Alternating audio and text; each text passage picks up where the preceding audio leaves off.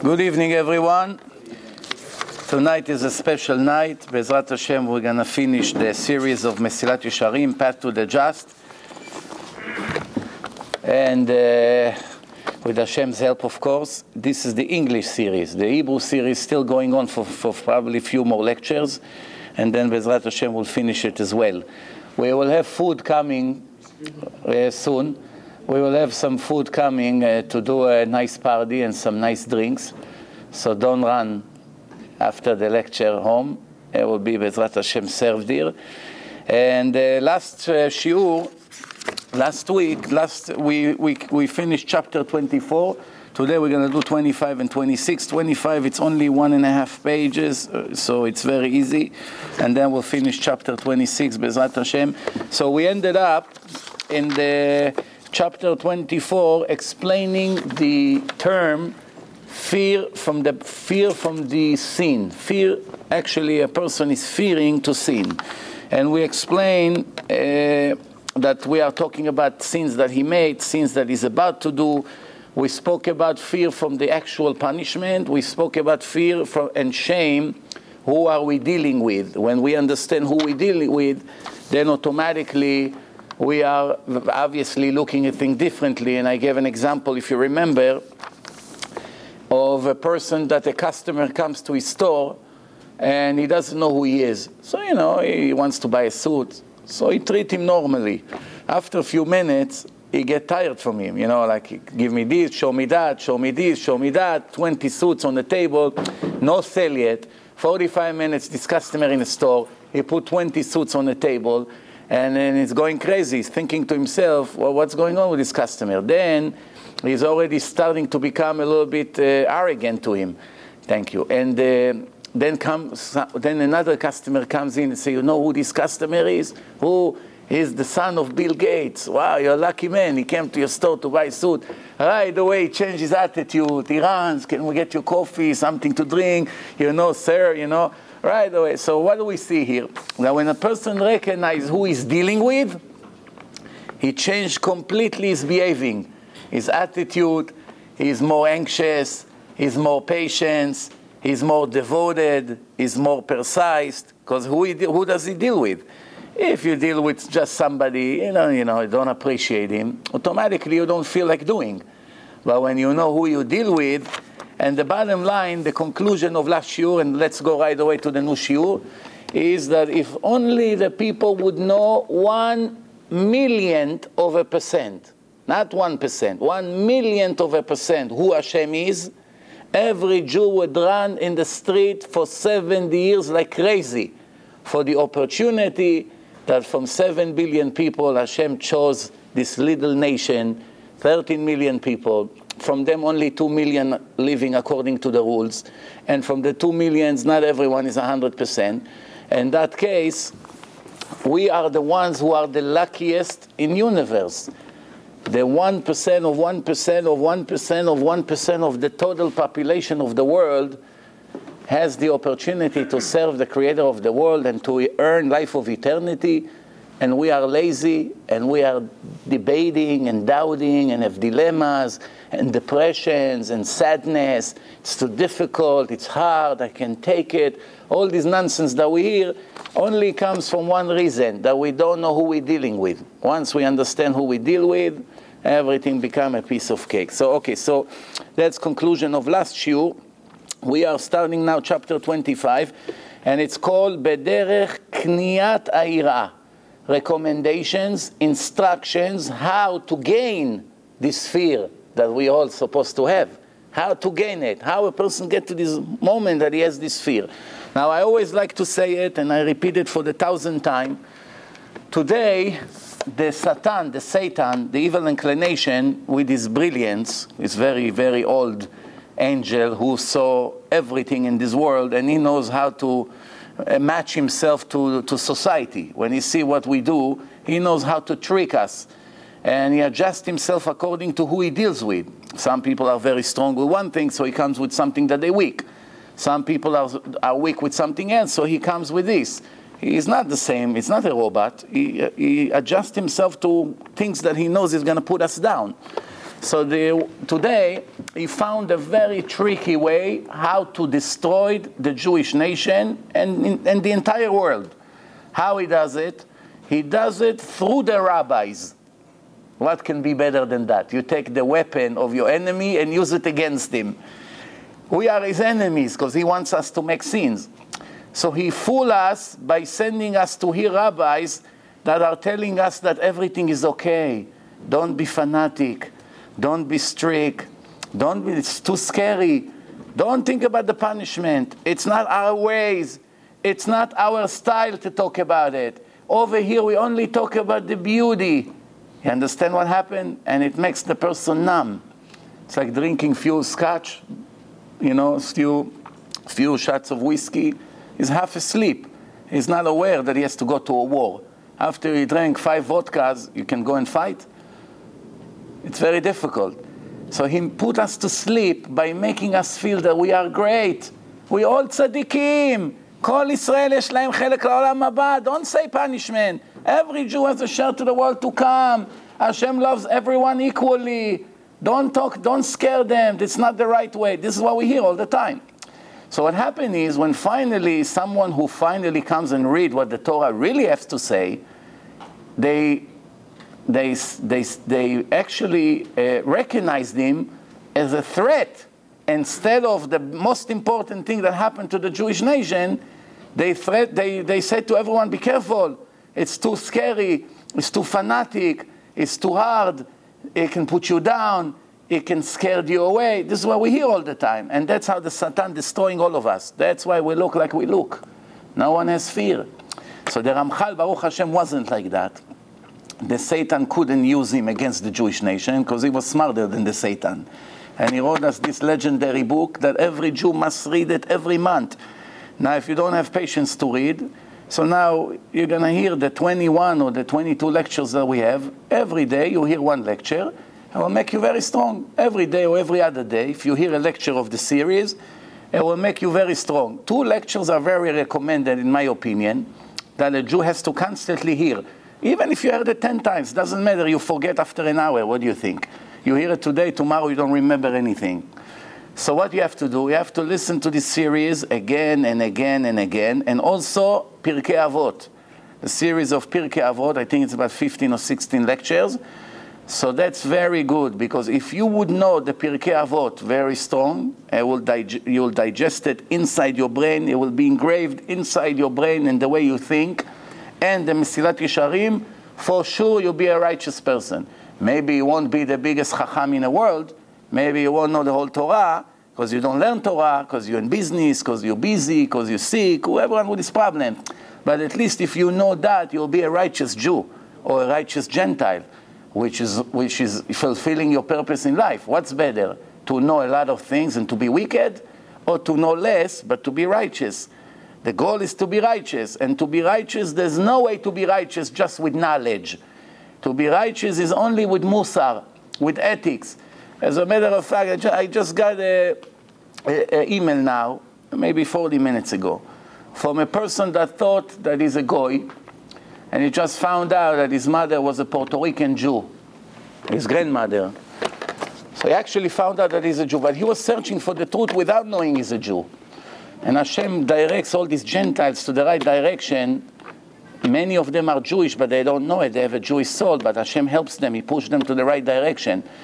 So, he donated money for the CD, so I sent him an email thanking him very much. So he wrote, don't thank me. The lectures, he wrote, Musar. He said, the Musar lectures changed my entire life from one side to the other. And I listen to it every day. I connect to it. And thanks to that, he started to check, and he found out that he's a Jew. And now he's Shomer Shabbat and everything. He lives in an area there's no Jews, alone somewhere without the community. It's much harder. But those are the people that we have in the world that the power of the Musar can change them completely. So now, the Ramchal say, the way to buy this fear, to own it, to have it, to have control of it, is to look at 2 real things in life. One, that Hashem is just simply everywhere. There's not 1 inch in this universe that you cannot find God there. It's impossible. Everywhere you go. in the food you eat, in the air you breathe, in the water you drink, in every place you're ever going to go and bring, you cannot hide from him. He's there. He's watching you. And also, not only that he's watching you, he's not passive viewer that he's watching you and he doesn't interfere. Everything that you do in your life needs his approval. Everything he can avoid, and he can help you, he can promote, he can put it down, he can interfere with your choices if he feels that that's the right thing to do. He can help you to do better. So basically, everything is being viewed, everything is recorded, and everything is with Hashem's help. Without him, there's nothing you can do. Whether it's big, whether it's small, there's really no difference whatsoever for Hashem. If he needs to get you $1,000 or $1 billion, it's just the same. He doesn't have to work harder to get you $1 billion, but he will get you what's good for you. And if it's good for you to get 1,000, you get 1,000. If it's good for you to get nothing and to beg for money to people to help you for food, that's what's good for you in this moment of your life. You don't understand, but he knows. And he runs it according to the plan and according to your test in life. This is two things that a person must understand all the time. Melech kol haaretz kvodo. The entire universe is filled with his honor, with his presence. And then the prophet Yirmiyahu, chapter 23, Jeremiah 23, verse 24. This is what it says. Alo et shamayim ve'et haaretz ani maleh. God declared, heaven and earth is full with me. Every place, every inch in the space, it's all full with my presence. There's not one place that you can go there and run away from me and hide from me, like Cain was trying to hide. He was after he killed Hevel, he was trying to hide. He didn't know who Hashem is. Then it says, the Ramchal says, Kiram Hashem, Hashem has no obstacle, no difficulties, no space, no it's far, it's close, I can do it, I can see, it's too far for me to see. All these human terms does not apply to Hashem. And the Ramchal writes, כיוון שיתברר לו שבכל מקום שהוא עומד לפני שכינתו. Once a person understands it clearly in his mind, that no matter where he is, whether you're in a bus, whether you're in a subway, whether you're in a synagogue, you're always standing in front of Hashem. So then your behaving will change accordingly. Not only in front of the Sefer Torah, you behave properly. You behave properly no matter where you are. Okay? Ve'az me'elea. And then obviously, automatically, the fear from God will come. And the fear to fail in his actions will follow right away. So what comes first? First, the fear from God. Wow, Master of Universe is in front of me, and I'm doing these stupid things that I'm doing or saying these foolish things that I'm doing. So a person gets scared, goosebumps all over his body. Then right away begins to think, what should I do? What should I say? How should I walk? How should I not walk? Right away everything begins to change in his mind. And this is what it says in Pirkei Avot. It says like this, Da ma lemala mimcha. Always recognize what's above you. There's the eye who watch you and he who listens to you, and everything you do is recorded in the book of God. So Hashem is listening to everything, he's seeing everything, he's remembering forever everything. There's nothing we can avoid, nothing we can run, nothing we can hide, nothing we can delete from our trial. In your computer, if you have bad things over there, one day you want to delete, you delete, and it's over. Supposedly it's not there anymore. The FBI can always get it back, but in reality, the hard drive doesn't have it anymore. But in the hard drive of Hashem, there's no way to delete anything except one way. What is it? Tshuva. Repentance. The delete button in God's court is repentance. There's no delete. It says repentance, tshuva, you click on it, it erases. But what do you think? You click so everything is erased? No, it's not so simple. It's a little bit harder to delete, right? The Satan doesn't let. You know this software that they put it in your computer and you try to delete, they don't let you? You have to walk all day until you realize how to get it off. This is the Satan. You want to stop with the Chilul Shabbat. You think he's going to let you right away? You want to stop with your ladies. You think he's going to let you right away? As soon as you decide to stop, one beautiful lady comes, how are you, senor? Well, who sent her? The Satan. He wants you to fall. You think you're going to get out of your secular lifestyle? We'll see. 2 minutes later, ¿qué pasa, señor? Por favor, here, sit, car. Well, can I serve you? That's it. That's what's happening. All right, so it says like this. Everything is recorded in the book of God for the positive side or for the negative side. It's very difficult for it to be clear in the mind of a person, the Ramchal says. But the only way that the person will get a clear picture how it works is by repeating it constantly. Repeating it constantly and reviewing it and again and again and again. Since it's very far from our senses. It's not like food. You come, you have spicy food, you smell it, you know it's spicy food. Sweet food, you smell it, you know it's sweet. You don't need to repeat. You know one right away. To know that you are actually in the middle of a trial and you are being judged, it's very difficult to record it and to keep it clear in your mind. Why? This is the test of life. This is what we say, by the way, every day in Alenu Leshabeach, but we don't pay attention. When we finish the prayer, we all say, Ve'yadata ayom, and you should know, this is a verse from the Torah, and you should know today, Ve'ashevotai levavecha, and return it into your heart that God is the only one. There's no other above heaven and no other under the ground. So what is going on here? Ve'yadata ayom, to know that God is watching you and is the only one, you can know right away. I don't need more than 10, 20 minutes. But then it says, V'ashevotai levavecha, but return it into your heart. Why return it into your heart? Why you should know it in your heart? Why you should put it in your heart? Why it didn't say you should put it in your heart? You should remember it in your heart. Why does it say to return it into your heart? Because God already told us, if you think you know it today, you'll know it tomorrow, like you know math, forget about it. It's not the same. It's not the same test. Math, you learn 2 + 2 = 4. That's it. Nobody can ever take this knowledge from you. You remember it whether you sleep, whether you're up. In 70 years, you still know it. It's reality. To know that you are being judged and being recorded, every minute it's going to go away. You learn it, the next day you already forget. And you have to repeat, and you have to repeat. And that's why we have to learn Torah. Even if you know the entire Torah by heart, you still have to learn Torah. There's no end to it. Why? The power of learning makes it real, makes it reality. And what makes you forget about Hashem? Movies, music, disco, beach, vacations, jewelry, clothing, parties, birthday parties. All these things is the enemy of Hashem. Why? You don't have to believe me. Look at the people who party and look at the people who don't and tell me who is more righteous in their lifestyle. Look at the people who are addicted to vacations and people who don't go to vacation. Who is more religious?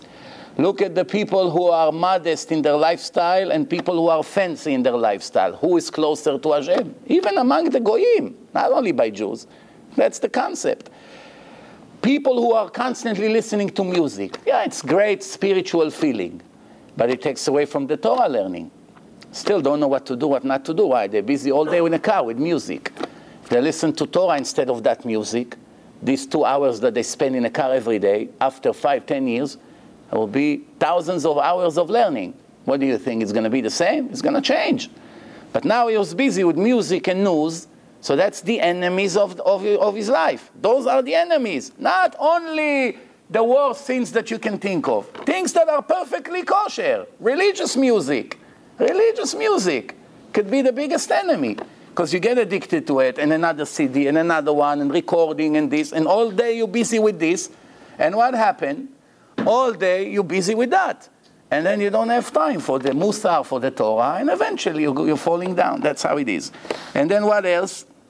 It says like this. The brain does not realize it 100%, unless if it's constantly repeated and viewed. And even after it's recorded and it's clear, it will go away.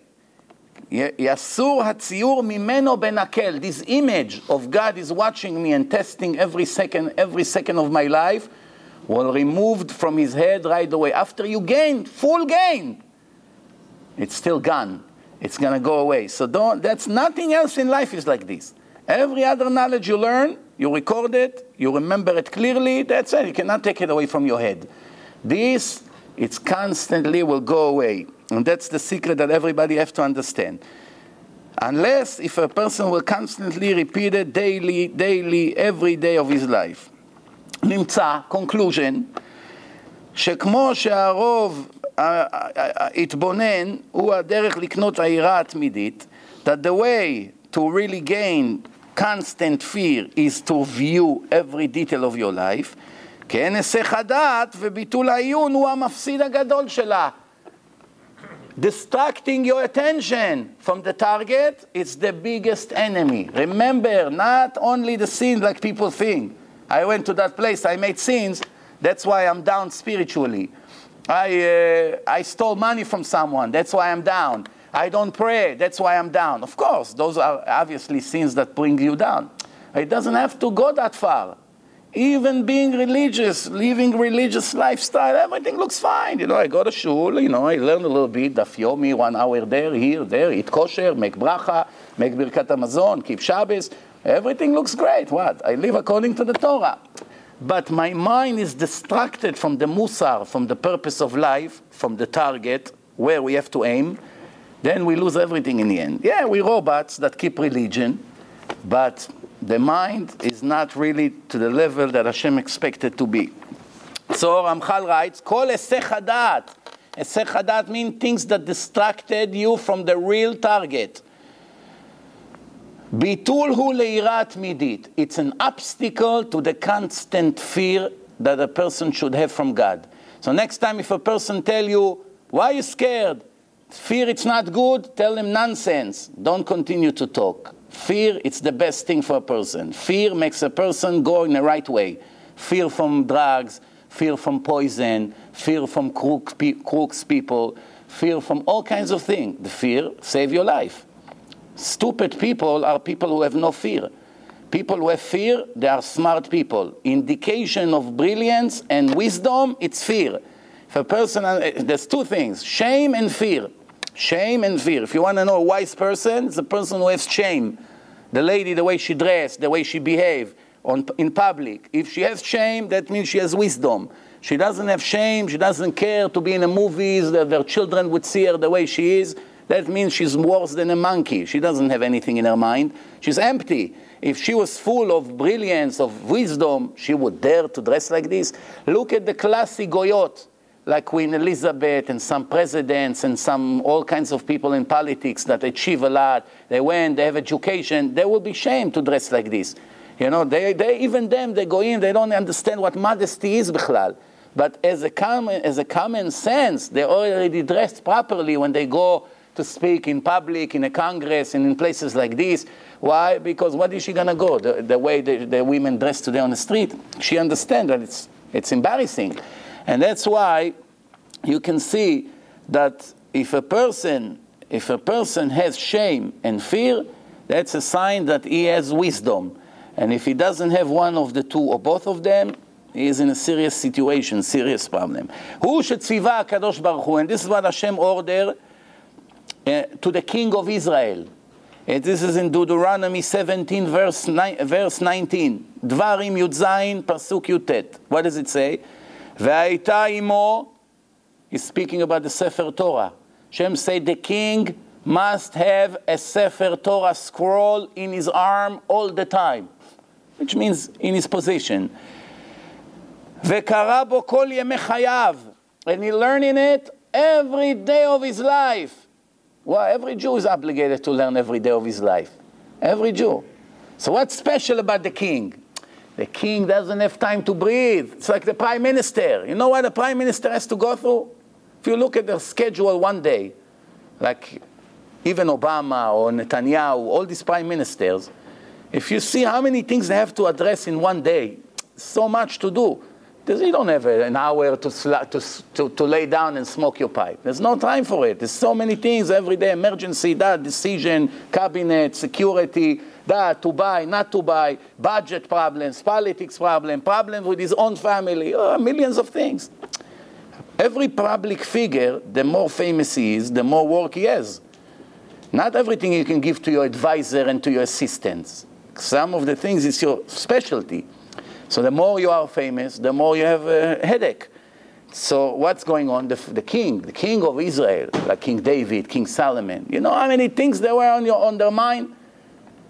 But you still have to learn all day, every open minute of your life. Make sure the Torah is right next to you. Why?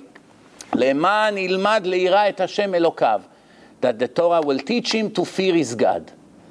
To feel that he's nothing better than the nation, not to be proud, to stay humble, to stay down to earth, to respect every human being, to treat everyone with dignity. It's very difficult. If you become the king, the greater you are, it's harder for you to treat every individual from your nation just like he's you. It's very difficult. Since it's very difficult, the only way to do it is to learn Torah, to remind you that you came from what? From a drop, and you will be eaten by the worms. If you constantly remember it, no matter how successful you are and famous and whatever, you're always going to remember, big deal. Bottom line, it's all a blink of the eye. 60, 70 years, I'm rich, famous, smart, everyone bow down to me, kiss my hand, whatever. Bottom line, me and him will be eaten by the same worms. That's the common sense here. But without the Torah, there's no way to stay like this, humble. No way. Even if you're naturally humble, the job will destroy you. The job eventually will make you proud. So that's why the only way to do it is the Torah, and Hashem wrote it in the Torah for the king.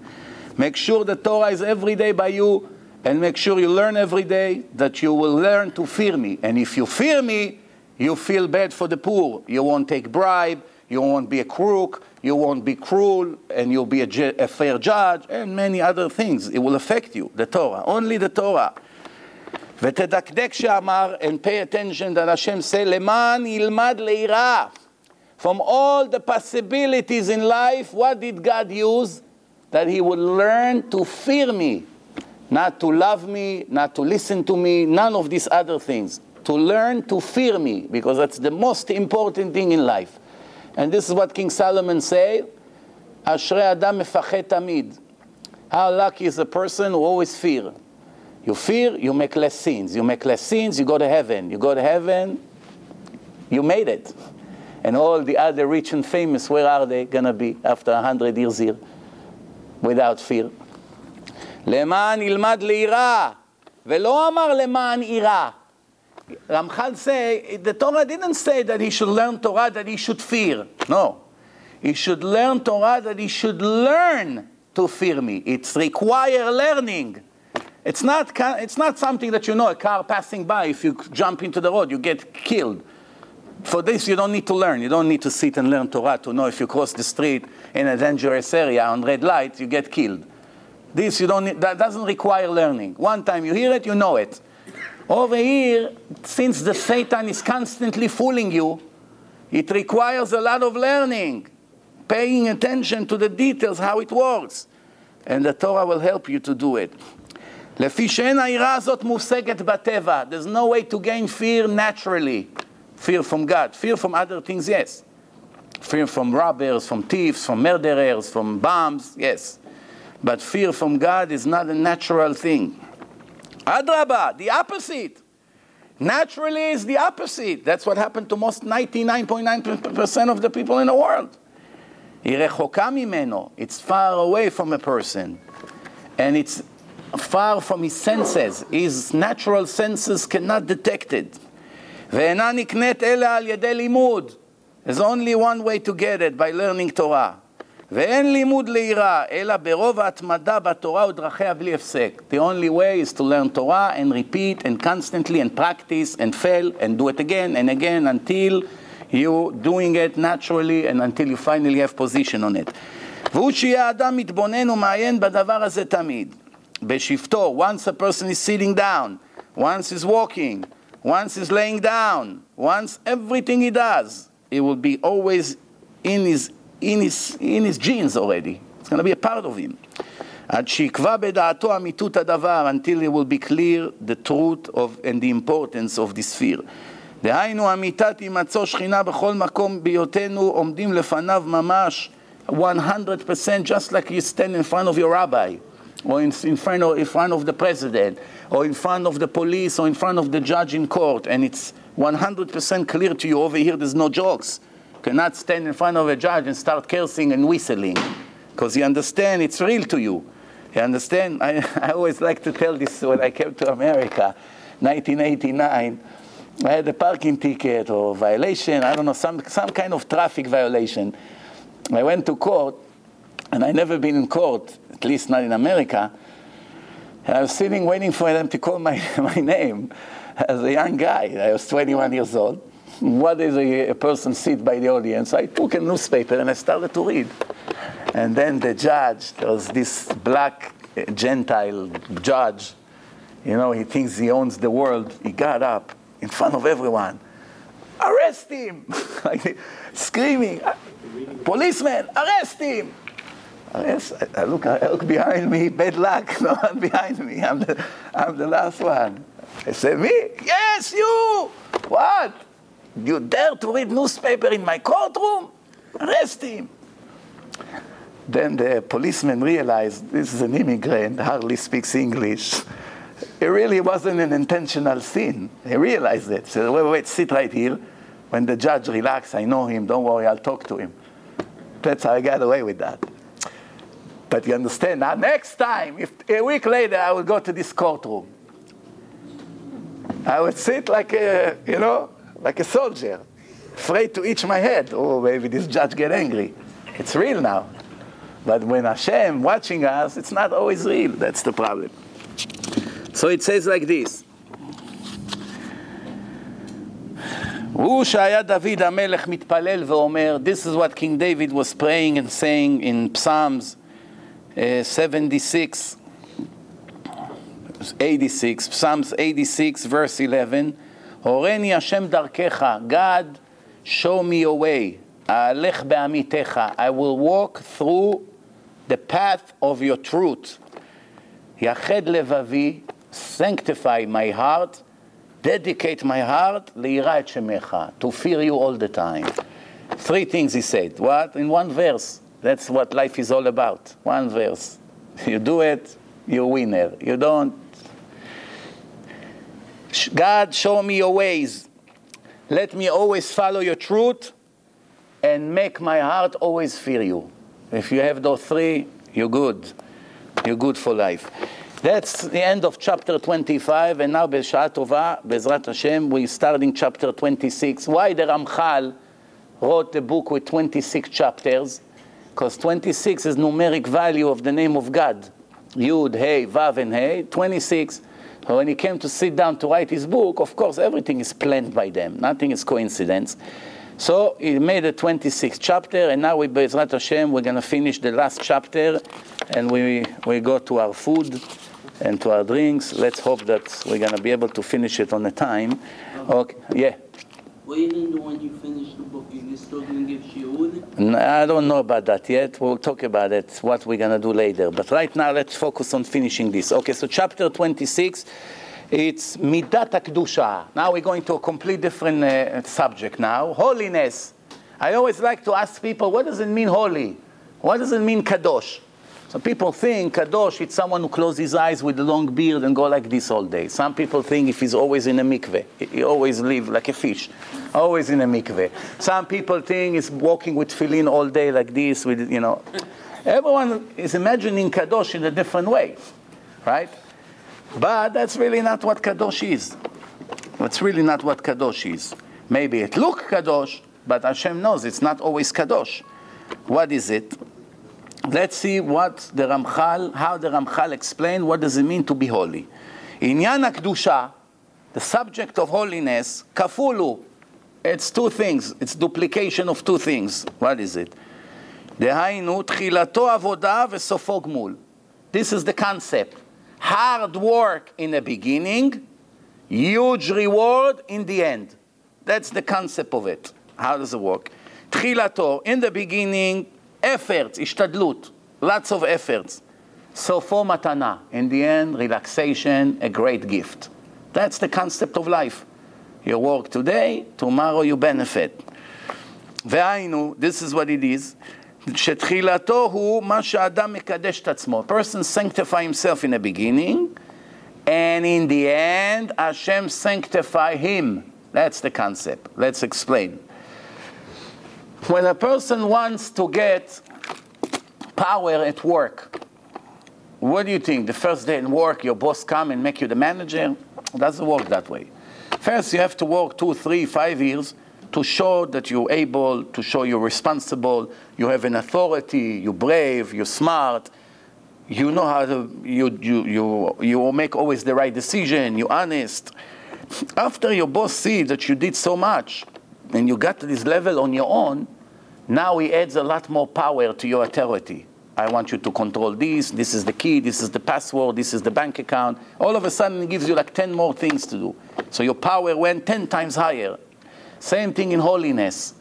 When you follow Hashem for X amount of years, and He seeks and rely on you, you're reliable, you passed another test, and another one, and another one. Every test elevates you to a higher level of holiness, and from that moment on, Hashem like spill on you extra amount of holiness and make you a lot bigger than what you achieve on your own. So in the beginning, it's efforts. In the end, you just get it as a test. This is what I asked my cousin, if you remember one of the lectures in the past, that I asked him, how is it possible that in X amount of years that you've been learning, whatever it was, 10, 12 years, you got to a point that you know every answer to every question from hundreds of thousands of questions in the Torah, which is no end to how many questions you can ask. You always know the answer instantly, without reviewing in the books, looking, searching. You always answer me in the hardest question I answer right away, and you always know the sources. That's even much more surprising. It's one thing that you know, allowed, not allowed, allowed over here, not allowed over there. But the sources is much harder, according to this is the tradition, according this rabbi claim like this one like this. But in this case, say you have to do like this. You break it into, you know, the entire picture. How is it possible? How did you do it in X amount of years? It's not real. It's not human. His answer I never forget. He say, you think that Torah is X amount of hours of learning, X amount of knowledge. 1 hour, one kilo of knowledge. 200, 2 kilo of knowledge. 200 hours of learning. 1,000 hours of learning, 10 kilo of knowledge. Doesn't go that way. It's 1 hour. It's 100 hours, 1 kilo of knowledge. An extra 100, it's already 3 kilo, not 2. An extra 100, it's already 10. An extra 100 is already 40. Extra 100 is already 400. It's like a snowball. Because Hashem already begins to throw you gifts. And then He opens up your head. And this knowledge, most of what these great rabbis that you have in the world knows, yeah, they learn all their life. But even you learn all your life, you don't get to this level. Here, the Ramchal passed away 39 years old. He wrote almost 100 books, or more than 100. Most of them are gone. But you see, it's divine knowledge.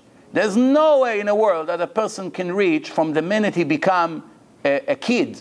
He's a baby. Take away a few years, 6 years of his life. In 33 years, there's no way a person gets to such knowledge. Look at Rashi. In a period of his life, he translates every Jewish book, the Navi, the hardest verses in the Nach. Today, sometimes 10 hours you have to see, try to understand one of them without Rashi. There's no way to understand. It's like mamash, like reading a foreign language. And he was able to finish almost the entire Judaism, almost every book, everything, Tanakh, the Talmud, the Nevi'im, so much. How can it be? The answer is, of course, it's all gift from Hashem. And remember, there's no computers like today. You search and all the sources coming to you on your screen. Everything was with the feather, with the lamp, in the old days like this, dipping it in the ink. No pages like today, books, 5,000 books on your shelf. No. It's all in scroll, very expensive to get. The books are not around. If you want to get a book, you have to sometimes walk 6 hours to somebody that has this book in a different town with your donkey. No FedEx, no emails. Even today, with the technology that we have today, we would need 1,000,000 years to get to the level of Rashi. 1,000,000 years is not an exaggeration. 1,000,000 years with all the technology. How did they do it? The answer is what I just said. This is what the Ramchal say. In the beginning, you have to prove yourself, and then Hashem begins to throw you candies. So it's worth it. And that's not even talking about the reward of the afterlife. That's not even a part of the conversation here. We're talking about knowledge, about holiness. You got 10% on your own and 90% as a gift. And for the 90% that you got as a gift, you get rewarded. Like you got it on your own. Why? It's worth it for me to help you to be in the highest level. It's like a father with his son. He wants to put him in business. So in the beginning, he makes him work very hard. He sees that the boy is very good. So in business, he helps him a lot behind the scene. He doesn't know. He paid here, he paid the supplier, he paid over there. All kinds of things he did to help him out. And the boy feels great. Wow, look at what a businessman I am. I know there's a man in Muncie, he's a very big Baal Tzedakah. He gives a lot of donation. One time his son came to me, he was teaching in our yeshiva. He said, do me a favor. Can you find out from the Rosh Yeshiva if my father gives him money to hire me here? That was the case. He wanted to teach Gemara. The yeshiva didn't have a budget for another rabbi. So his father said to the Rosh Yeshiva, don't worry about his budget. Give him, let him teach. He loves to teach. He's a smart rabbi. I'll take care of his money. I'll help yeshiva. I'll help everything. He saw that yeshiva is so poor. How all of a sudden the Rosh Yeshiva pays a salary like this? He started to feel. He said, can you find out if my father is the one who pays it? This is how it is. He wanted to teach. He was learning. He wanted to do. His father behind the scene helped him a lot. That's it. That's how it goes. So it says like this. It says like this. Adam mekadesh atzmo me'at. Chazal say, our sages say in the Gemara in Masechet Yoma, page 39, a person sanctify himself a little bit, they sanctify him from heaven a lot. He sanctify himself here, down, in this physical world, and they sanctify him from the spiritual world. The efforts that a person separate himself from the laws of material. He's not addicted to anything materialistic. Not jewelry, not food, not women, not movies, not internet, not all these things that supposedly pleasure the body. He separates himself from this kind of lifestyle. And always stick in every moment to his Creator. And this is what all the prophets spoke about many, many times. And in Tehillim, in Psalms 63, verse 9, this is what it says, Davka nafshi acharecha, David HaMelech wrote, King David, my soul stuck to you, acharecha bi tamcha yeminecha. And as results of me sticking to you, your right arm is always supporting me. And what else? The end is that HaKadosh Baruch Hu will direct the person, God will direct the person in the right path, that the person wants to go there. You have to make the right choice to go to the right path, and from that moment on, Hashem will do everything for you, but you have to make the right decision. And will spill His holiness on him and will sanctify him. Why? He's satisfied with your choices. He's going to help you to be holy. And then, only then, a person can be successful. On his own, no chance. Without Hashem's help. But without your right choices and efforts, also there's no chance. It's a partnership. You choose and put efforts, and Hashem does 90% for you. But without you, it wouldn't happen. And without Him, it wouldn't happen. It's a partnership. That you'll be able to stick with Hashem constantly all your life. This is a gift. It's not against the law of nature. Nobody can reach it on his own. That's what we call, by the way, Si'ata Dishmaya, assistance from God. Si'ata in Aramaic, it's help. Dishmaya, it's from heaven. Help from heaven. And you have help from heaven, you have help from heaven. All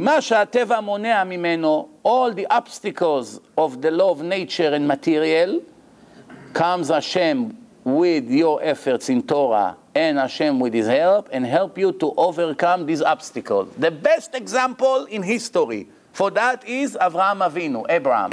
The best example.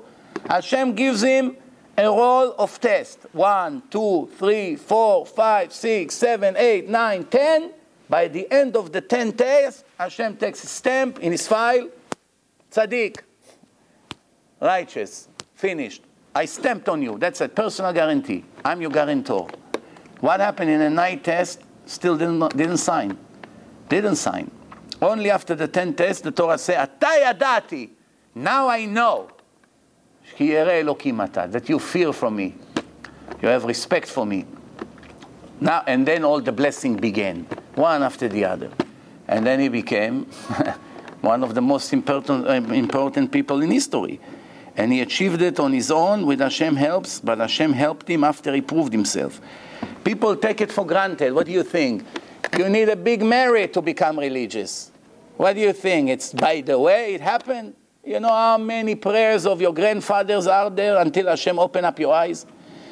What do you think? You had the merit to go to the right lecture, to the right CD, to the right website, to the right book. Your friend right next to you, he didn't. You think it's coincidence? Why Hashem gave you the opportunity to hear this good lecture and to wake up, and your friend didn't have the chance? It's no coincidence. It's all a matter of merits. You deserve it or you don't. It's sometimes something you did. I always like to tell this story. One time I went to LA, and mamash, about an hour before Shabbat, the rabbi who invited me was from Arizona. So, you know, he met me in LA, he drove from Arizona to LA, it was delay. Finally, an hour before Shabbat, we just realized there was a misunderstanding, we don't have a place for Shabbat. An hour before Shabbat, with the traffic in a 405 in LA. So I said to him, what a great plan you made. An hour before Shabbat, we don't know where we're sleeping.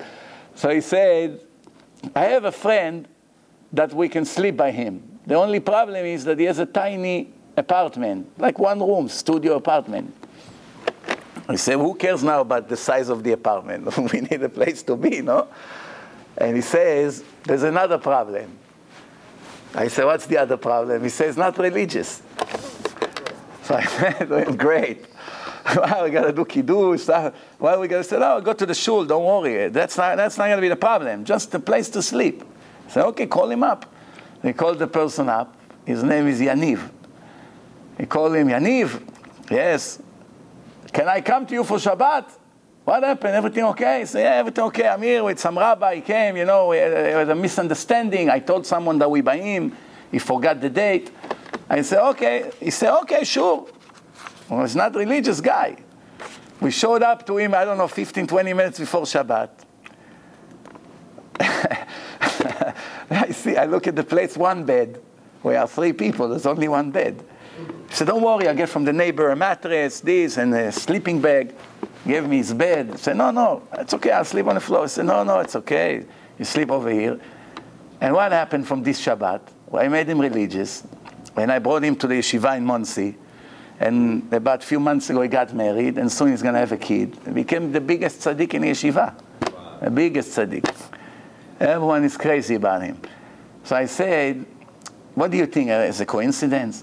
Hashem gave him a test. Most people would say, I'm sorry, I'm on my way out, I'm going away, I'm not here, you know, why are you doing it to me? You know, I'm not religious, you're bringing me a rabbi to my house to see that I'm a Mechalel Shabbat. They'll make a beep. Of course, came, respected, every Hashem say, you know what? Now I'll give you an opportunity. What happened? And then you should see him today, Yaniv Elisha, come to Muncie, ask about him, in the yeshiva. The biggest tzaddik in the yeshiva. And Hashem took care of everything for him, everything.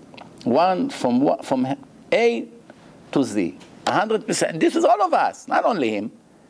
You know how many things we miss by skipping on an opportunity that Hashem gave us? You have no idea. Sometimes you come, you meet a person, you don't take it serious, and you have no idea how much you lose from not taking it serious. If you only did what you're supposed to do, what Hashem expected you to do, your life will never be the same. Will never be the same. And most of the problem is that we don't know until we die what we missed. That's the problem. Like the story I always like to tell about the Rosh Yeshiva that wanted to go first class. His wife was telling him, you're head of the yeshiva, you fly economy? You have to fly first class. He said, come on, How can I spend so much money of the donation on sitting on first class? It's 4 times more expensive. No, it's the honor of the Torah. Well, it's not a waste of money. Don't worry, that's what Hashem wants. So you say, you know what, let me ask if they can give me an upgrade.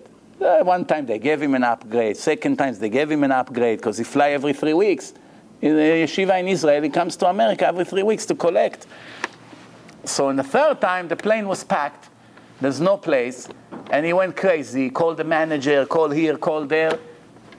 And nothing. Then on the way to the plane, a rich man from first class said, "Oh, Rabbi, I'm finally meeting you in person. Who are you? I'm the father of this kid that learns in your yeshiva."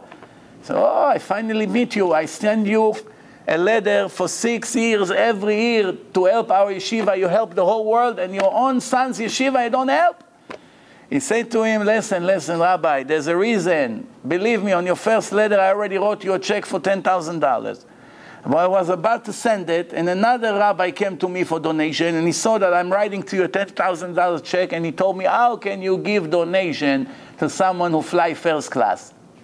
How? That's what you want your money to go? As soon as I heard that, I was furious. I ripped the check, and since then I ignore your letters for 6 years. But now, on my own eyes, I see that you're going into economy. Wait. Took his checkbook, and he wrote him a check, 6 years, $10,000, $60,000, and he gave it to him. So the question is now, if he would get an upgrade for first class, he would not even say hello to him. He would be quiet, see, oh, this rabbi was right. This chatzuf, he sits in first class, people give him money and he sits here, $10,000 a ticket, I'll teach him a lesson. Now, he would never know. That's the point. He would never know what he lost. He wouldn't know that this upgrade would cost him $60,000 and many other, much more money in the future. And this is what life is all about. You think you got away with that? Sometimes people cheat, ski, UPS, I never got it, send me a new product, all these things. And it looks like they got away with that. Here, $500, I got another device, now I have 2, I'm going to sell it, I'm going to make money. You never make money with all these tricks. You only lose. You only lose and you will get punished for it. Nobody ever make money in a non-kosher way. No one. It's just an illusion. It has to look real. Otherwise, who would steal? Where would be the test? If everyone who steals get a smack right away and lose double, nobody would steal. So it's very obvious. So that King David say, "Davka nafshi acharecha bitamcha yeminecha." I'm stuck to you as results of it, you supporting me. And the end is that HaKadosh Baruch Hu will show him the right way that he wants to go there and sanctify him and make him successful and will help him to be stuck to him all the time. And what the nature resists, Hashem's help will overcome and make him able to be successful. Hashem lo yimna tov la'olchim batamim. This is the verse that Psalms 84, verse 12. Remember, Hashem, God, will never prevent the good for those who follow him innocently. Batamim. Tamim has 2 meanings. Tam. Tam means complete. And it also means innocent, and there's a big connection between them. In order for a person to be complete, he must be innocent with Hashem. If he's not innocent, he will never be complete. What does it mean, innocent? If he would only take everything that Hashem gives him with happiness, no questions asked, like Avraham Avinu. You gave me a son after 99 years. You blessed me that I will have my own son. He will inherit me. You told me to teach the goyim not to kill their children for their idols. And now you tell me to kill my son? Not a beep. No questions asked. 5 o'clock in the morning, I wrap the donkey, I prepare, I take the knife. I'm ready to go. No questions asked. Someone died, his kid died, problems, cancer, this tzaddik got killed, that. No questions asked. Who am I to ask questions about the boss? He knows what he does. I can debate him. I can challenge him. I can have dilemmas about him. It's the biggest chutzpah. All these comments that people make. Don't understand it. Lo mkubal alai. I don't accept it. I cannot live with that. What kind of Torah? What kind of decision? Where was Hashem in the Holocaust? Who gave you permission to open your mouth, Bechlal? What are you? You're sitting in the Israeli Knesset and you're one of the 120 people who sits there? and now you have the right to bring your opinion. You're not a friend of Hashem. You're only a creation. He gives you oxygen. Thanks to him, you're able to even think, to move your hand, to move your mouth. And you have the nerve to come and challenge him. And knowing, that's the problem. Everyone who challenges Hashem, he knows that he's not capable of doing so. What person, all these apikorsim, all these atheists, that know this world has a creator, how can they even have the guts to challenge him? They know we're not in the same league. I'm not in the same league like my creator. He runs such a world, and who am I? Like a dust in the wind. And I do two things at the same time. So what's the point of me putting myself in the top of the pyramid like him and argue with him on philosophical issues like I'm another god? This is the biggest chutzpah in history. If you really think about it, there's no bigger chutzpah than this. Arrogance. But we all do it. Some more, some less. Even very religious people do it sometimes. I don't understand. How did Hashem do this to me? That's a kfirah. What do you mean you don't understand? Yeah, you don't understand. How did Hashem do it? That was the right thing to do. And if anyone thinks that if he was able to give God an advice to make the world a little bit better, think again. Because when Hashem made the world, he already saw all the possibilities in every other way he would go. And he chose this way. That means it's the most perfect way. There's no other way. And the fact that we don't understand it, no, I don't understand. Big deal. You understand the computer you buy? It still does a great service for you. You don't understand anything. How this wire, if you cut it, the whole thing doesn't work. You don't understand. You don't understand that the doctor tells you you need a surgery. But you do it. You don't understand, you do it because you know it's the right thing to do. Over here, it's the same thing. So this is what it says. It says like this. Hama'achal ve'amishteh, the food and the drinks that the holy person eats, it's a favor to the food and a favor to the drink. That's something we have to understand. How can I do a favor to this glass? The glass has feelings? The glass has feelings or no? I'm asking. It doesn't have feelings. Ma. I can do a favor to the glass. The glass can appreciate it. The glass feels how lucky it is. No. The food has feelings. No, a piece of bread has feelings. The drink, a glass of water, has feelings. Listen good.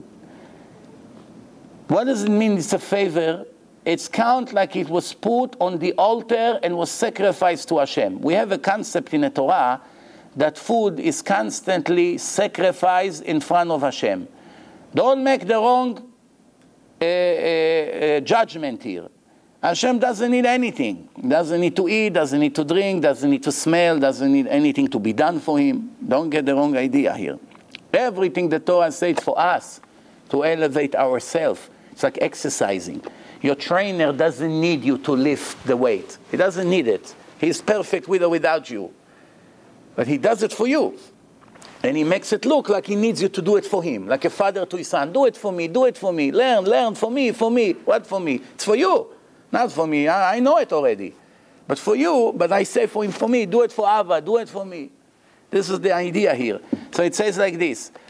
When a holy man eats and drinks, it's like sacrificing it on the altar in a very pure way in front of Hashem. Why? Same thing if you bring a gift to someone that is a great scholar of Torah, not in Harvard. He doesn't need your gift. Scholar of Torah, someone who sits and learns Torah, if you bring him a gift, it counts like you brought a gift to God. Bikurim laHashem, to Beit HaMikdash, to the Holy Temple. And this is what the Gemara says in Masechet Yoma, page 71, Yemale gronam shel talmidei chachamim yain. Someone who wants to be successful in everything he does, make sure he brings the rabbis, the great scholars, always great wine to drink. Today it's very easy. You go to the store, you pay $12, you buy a bottle of wine, you bring it as a gift. In the old days it was much, much harder. First of all, there was no refrigerator. And you have to do it in barrels, and it's all manual, not like today, machines, cutting, trucks. It was much, much harder to make wine. So not everyone had wine. It was very difficult. Olive oil was it was expensive, was hard to get. Also wine was hard to get. Today every poor person has grape juice. He makes Havdalah, Kiddush. In the old days, the Gemara gave compliments to someone who makes Havdalah on wine, which means most of the people couldn't afford it. It was a great sacrifice. Wow, you know, wow, you make Havdalah on wine? Psh, what a devotion. Today, well, people they give grape juice to the kids as a snack, you know, in the afternoon. Why? How much it costs. But in the old days, it was so in the old days, someone who brings great wines to the, someone who learns Torah that he will always have for Kiddush, for Havdalah, for the mitzvot, then it's not for him. You do for yourself. It's count like you brought a gift for God, a sacrifice. Mipnei she'ashchina shora aleim, because the Spirit of God is among them, like it was in a temple exactly. You come inside the temple of God in Jerusalem, special holiness there. Same thing today, it's on the people who learn Torah, in holiness. Ve'hine ilui ve'yitronu ladavar, and that's a great benefit for a person who serves, someone who learns Torah a lot, because he became a servant of the Torah, a servant of God. Indirectly, but it counts like he did something for God personally. And I don't have to tell you how great it is. And when a person's mind and opinion is always thinking about the greatness of God and his level, he will eventually find himself connecting to the upper worlds where the angels are and all these expressions that we read in the prophets that we don't understand exactly what these worlds are. But a person can reach in his mind to those levels, and therefore nothing in this world he cares about anymore. Because his mind is over there, not here. This is how Rav Ben Zion Abba Shaul was. He walks in the street, and he's not there. He's not there. They found him 2 hours away, 2 hours away from his home. Yeah, his legs are here, but his mind is completely in a different world. And this is what it says. A person could not reach it ever on his own 100%. He needed the help of God. But he needed to start, and Hashem would do the rest. And all these great traits that we mentioned before, and being careful until level of fearing God, if a person gain all this list, Bezot yavo el HaKodesh, that will make him holy and will be successful. But if he doesn't have the beginning, remember, we spoke about many things in the past, being humble, not being proud, being a chassid, all these things that we spoke about in this book, being pure, going out of material, being clean, etc. All these chapters that we mentioned, if one of them is missing, it's like buildings that have foundation. You take one pole out, everything will collapse. Can never be holy. So holiness is not your beard. And it's not the mikveh, and it's not your clothes, and it's not these things that people think makes you holy. Holiness is behaving. It's clean hands, it's not stealing, it's watching your eyes, watching your mouth, watching your ears, devotion, not being lazy, working, giving all your heart and all your soul. And the most important thing, none of it can happen without being connected to the Torah 100%. And then you reach this level, and that moment, but the Ramchal say, but if you have almost everything, and 1 or 2 you missing, so nothing count? No, of course it count. Better to have 80% than nothing. Most people in the world have nothing. At least you reach 80%. It's great, no? But yes, but it's like a person that is crippled. He has everything, but his leg is not functioning. So he walks like this. It's not perfect. A little bit more effort, and everything will be perfect. What makes you lose holiness? First, who knows? What's the biggest enemy, biggest obstacle on reaching holiness? Biggest obstacle. Materialism, we said already, but there's something even bigger than that. What is it? I always ask this question in my lectures, but you don't remember. I always ask, what's the biggest enemy to the life of a human being? The biggest enemy, the biggest danger. Ignorance. Very good. Moshe, you came on time. Next time, come an hour early. Ignorance. Ignorance is the biggest threat. in everything in life, and needless to say, the most important thing. So the Ramchal say, Mafsidei Amidah Azot, things that makes you lose this is, A, Chisron Hayediot HaAmitiyot, lack of knowledge in the real learning. Real, not the nonsense all over that people invest their time and learn. And Rov HaChevra Im Bnei Adam, like he said, connecting with people, mingling, parties, drinks, talk, vacation, yacht, boat, barbecue. Fine, you want to enjoy here, fine. But it automatically takes away from the holiness. There's no way, both of them. There's no way. You cannot eat the cake and leave it full. Can't. It's either this or that. You either ate the cake or it's full. One of the two. And this is it. That's the rule in life. You choose where to go, and Hashem makes you go there. He gives you the oxygen, the strength to go, to be successful, to think, to see. What do you think? You went to murder. You did it on your own? You did 5%, and Hashem did 95%. Without him, you couldn't move your hand. You couldn't make one step. You couldn't even pick up the gun. You couldn't even aim. You couldn't think where to run. Nothing without him you couldn't do.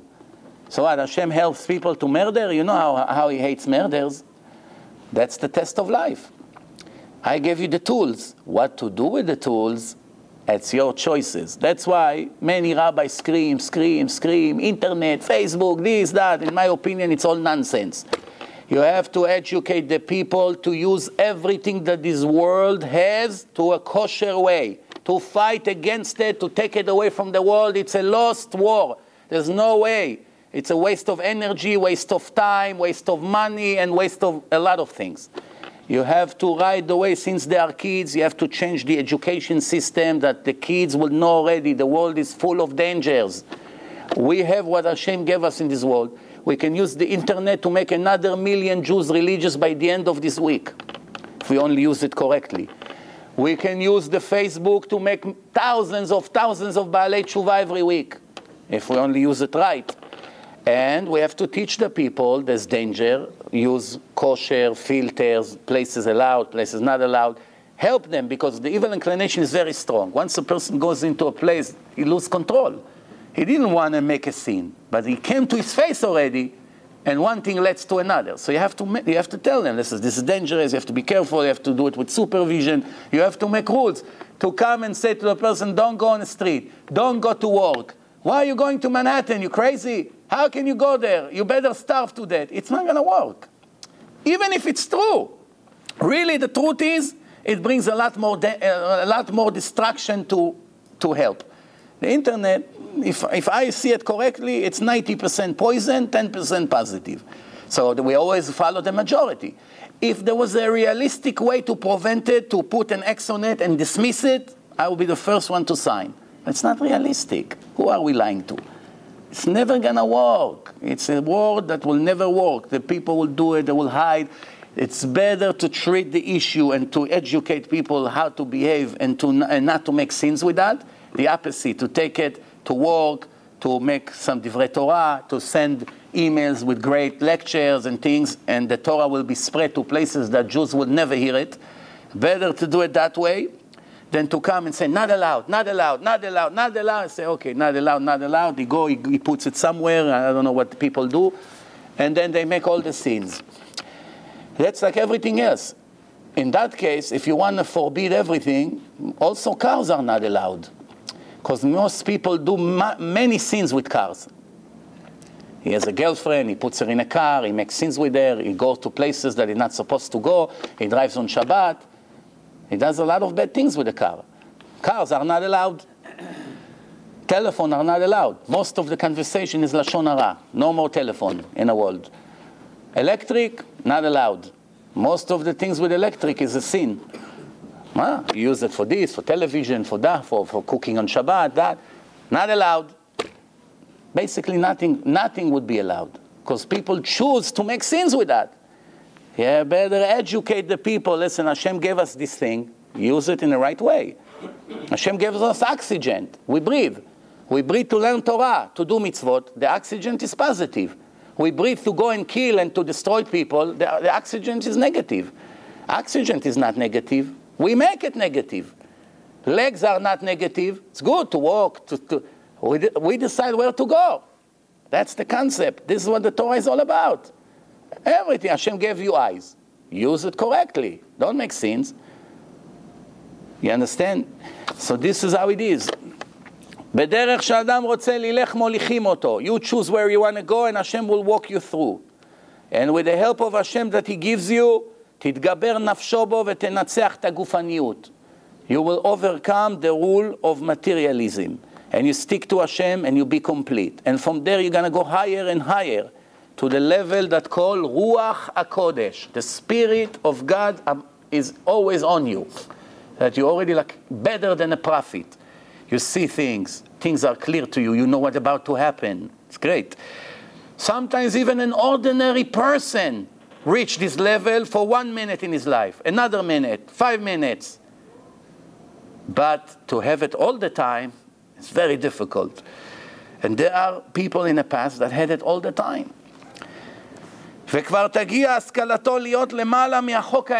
He will go out of the laws of physics, out of the human laws. It's above any standards that the law of nature has. Yes, he's a human being. He looks like a human being. He even eats like a human being. But he's really not a human being anymore. Like Eliyahu Hanavi, Elijah. Hashem took him with his body to heaven. With his body. His body was sanctified. There's no more material. It's all holy. Elisha, Hanoch. There's few names in the Torah. Not that many. Rabbi Yoshua ben Levi. With their body. B'chayehem. Without burial. Moshe Rabbeinu. ויכול להגיע. דבקותו אל מעלה כל כך גדולה. His devotion can reach such a high level that will be able to resurrect the death. Every rabbi that his name is mentioned in the Talmud, we know in tradition that he was able to resurrect the death, which means he knew enough and he had enough holiness to resurrect the death. If his name is not mentioned in the Talmud, that means lo haya yachol lechayot metim. It wasn't in his level, a little bit less. This is how big these people were. How you resurrect the dead? You reach a level above angels. And the Gemara brings a story of who was this? Rabbi Zera, that in Purim party, they all got drunk in Purim. Purim is the only day you drink more than usual. And one killed the other. And then when he became sober, what did I do? Okay, so he brought him back to life. Next year he sent him an invitation. He said, no. Last year you were able to bring me back to life. Who knows this year you're going to bring me back? I don't want to come. So what did he do? He created a human being. It's called golem. Human being without a divine soul. But a human being that went to him and served him the invitation and say, listen, I can create a person from scratch. Just to put the soul back into an existing body, it's even easier for me. Don't worry. You understand the idea? In Prague, in Czechoslovakia, there is the synagogue of the Maharal mi Prague. He lived 450 years ago. If you ever go to Czechoslovakia, go to the synagogue of the Prague. Don't believe anything I say. Go to the Goyim, to the Gentiles that have stores around. Ask them about the tradition of the city of Prague. What's this building? What's in the attic over there? Ask the Goyim. The Goyim sell dolls over there of Velvale. Who was Velvale? The golem, the Maharal mi Prague, created a human being that walks, bring water from the well. They have all the secrets of the Kabbalah Maasid, interfere with nature. The Talmud brings stories that people make fruit grow on a tree instantly, in a minute. Off season. It's not the season. It's not the right weather. He made the tree grow trees to feed the worker. How people can do such thing? You know anyone in the world can do it today? No one can do it. Today, nobody can do it. But 2,000 years ago, they reached such level. This is what he's talking about. That you become divine. You become divine. It's not so... Of course, everything comes from the power of Hashem, because Hashem gives you this 90% I was talking about. It's not from you. But you, with your devotion and your efforts, you deserve to be there. And that's why you got it and he didn't. That's all. And it says like this, שלושה מפתחות לא נמסרו בידי שליח. There are three keys that God did not give to the angels. He kept it for himself. What are they? What are they? תחיית המתים, resurrection of the dead, חיה, very sorry, חיה, giving birth, and rain, bringing rain. Rain, birth, and resurrection of the dead. And in Eretz Israel they say, parnasa, the living of the human being. So why they only call it three keys? Because parnasa with rain goes together. Rain brings wheat, barley, whatever, and that's what we say in Shema Israel. You don't make sins, I make a lot of rain. There will be a lot of wheat and barley growing. Your animals will have what to eat. You'll have meat. That's wealth. So it's together. Those were not given to a messenger. Someone who sticks to Hashem and reach this highest level will be able to interfere with those things, even himself, mamash like he's a god. This is what the Braita, this is what the Mishnah says. In Pirkei Avot, there's a list of one thing leads to another. And what does it say? Kedusha mevia liidei ruach hakodesh. Holiness bringing you to a level that you have a divine spirit inside of you. Divine spirit. Ruach hakodesh mevia liidei tchiyat hametim. And when you reach the level of divine spirit, it brings you to the next level of resurrection of the dead. We are so far from this. It seems like in 1 billion years we won't get it, but at least we know it exists. At least we know what the power of the Torah, what the Torah can do to a human being. And if it didn't do it to us, we have to check why. And just before we finished, the Ramchal finished, it says like this. King Solomon wrote in Mishlei, chapter 1, verse 5, Yishma Chacham, the scholar, the smart scholar would listen, ve'yosef lekach, and would add the right conclusions to his life, the right judgment. Ve'navon, and a wise person, tachbulot ikneh, will learn how to be sneaky against the evil inclination and against his desires. Because without tricks in a war, there's no way to win. Someone who comes to purify himself, Hashem will help him to purify himself. Someone who wants to impurify himself, Hashem will also help him. It's up to you. God is giving wisdom. There are three things here. Chokhmah, Bina, Vadat. Chokhmah, Bina, Vadat. In this verse, this is what it says. It's in the book of Mishlei, King Solomon, the smartest person ever lived. Mishlei chapter 2, verse 6. This is the verse. God will give intelligence, and from his mouth, Da'at. Soon I'm going to explain what Da'at is. And wisdom. So we have intelligence, wisdom. Rabbi, how do you say Da'at in English? You have Chokhmah, it's intelligence.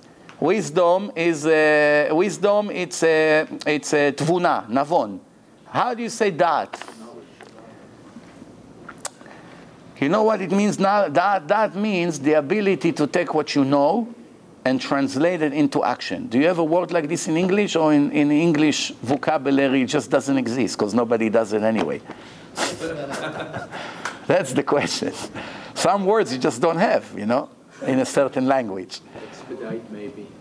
All right, so let me explain and we'll finish with that. Chokhmah means regular intelligence. Someone tells you a story. Go 10 blocks, make a right, 2 blocks, make a left, go, make a U-turn. There's a pink house. That's where you go. You understand. You don't need to be a genius. Your brain works. You know what to do. Wisdom, wise, it's called Bina, Navon, Tvuna. This all comes from the same root. What is it? The ability to understand one thing from another, which means 2 times x equals 6.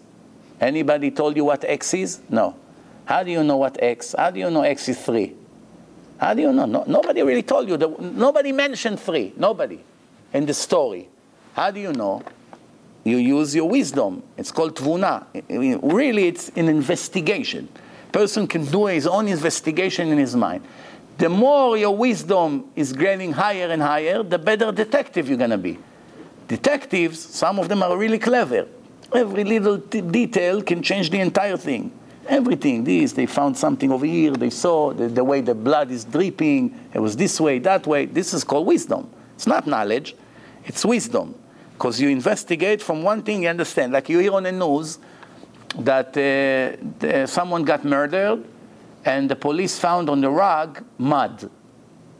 What do you know? That was a rainy day. How mud arrived to the rug? The murderer had mud in his shoes and he brought it into the house. So nobody told you that it was a rainy day in Texas where the murder took place. But you already know it. You can write it in your conclusion. They ask you, how do you know? You went in Texas, you saw that it was raining, how do you know? So how do I know? Because they found mud on the rug. That means it was mud on the outside. He brought it into the house. One thing leads to another. So that's called wisdom. And how do you know God exists? How do you know the Torah is real? Only through wisdom. Only. Because chokhmah, intelligence, it's a matter of faith. You hear, you want to believe, you don't want to believe. It's up to you. Wisdom is to investigate, go deeper and deeper, and you find scientific proofs that you know that this book can never be written by a person. One thing leads to another. If you see that 3,300 years ago, the Torah knew the number of the stars. There was no equipment for it.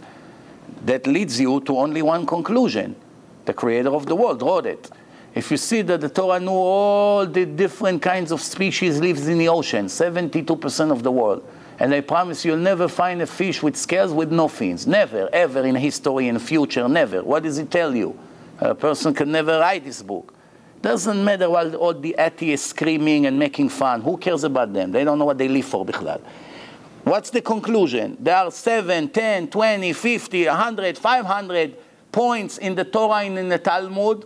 Nobody can answer how it's there. A person could never write it in any generation. 1,000 people combined. Take 1,000 Albert Einstein, give them money, equipment. They would not be able to write it in any book, ever. In no given time, even today. That's it. There's no answer against it. The other parts I understand, I don't understand, I have questions, sometimes it doesn't make sense to me, fine. But there are hundreds of places in the Torah, in the Talmud, that nobody can answer. That's it. How many more proofs you need? How many? One witness, 2, 5, 10, 20, 500, 5. The more witnesses are coming and repeating the story, the more convincing it is. There's only one problem. The evil inclination makes us forget. I know a person, every time he watches one of my scientific lectures, I get an email, okay, I'm convinced, that's Judaism is the truth, this. 2 or 3 days later, starting to talk to me against Islam, this, what happened? Just 2 days ago, I said, oh, now I know for sure this Islam is not good and Christianity is not the truth. I now understand Judaism is the only real. 2 days later, 3 days later, he goes to some Muslim ceremony and speaking about this one and that one. What do you see? To reach this level, it's temporary. That's what the Torah says. It will go away. Because that's the test of life. If a person was able to reach it once and that's it, it stays like this, that's it. There's no more dilemmas, no more tests. The test is always people talk against and this, I can prove to you, no, the Torah is not from Hashem, all this nonsense. But it will never end. Don't ever expect it to end. So King Solomon says like this, Hashem, God give the intelligence. And from him you also get the wisdom and the da'at. Let's finish with this. What's da'at is? When a person has intelligence and wisdom, and now he begins to learn and to investigate, if he did not translate it into actions, as the Torah says, you should do, it's all about doing. And it stays in your head, like some people say, I'm religious in my heart.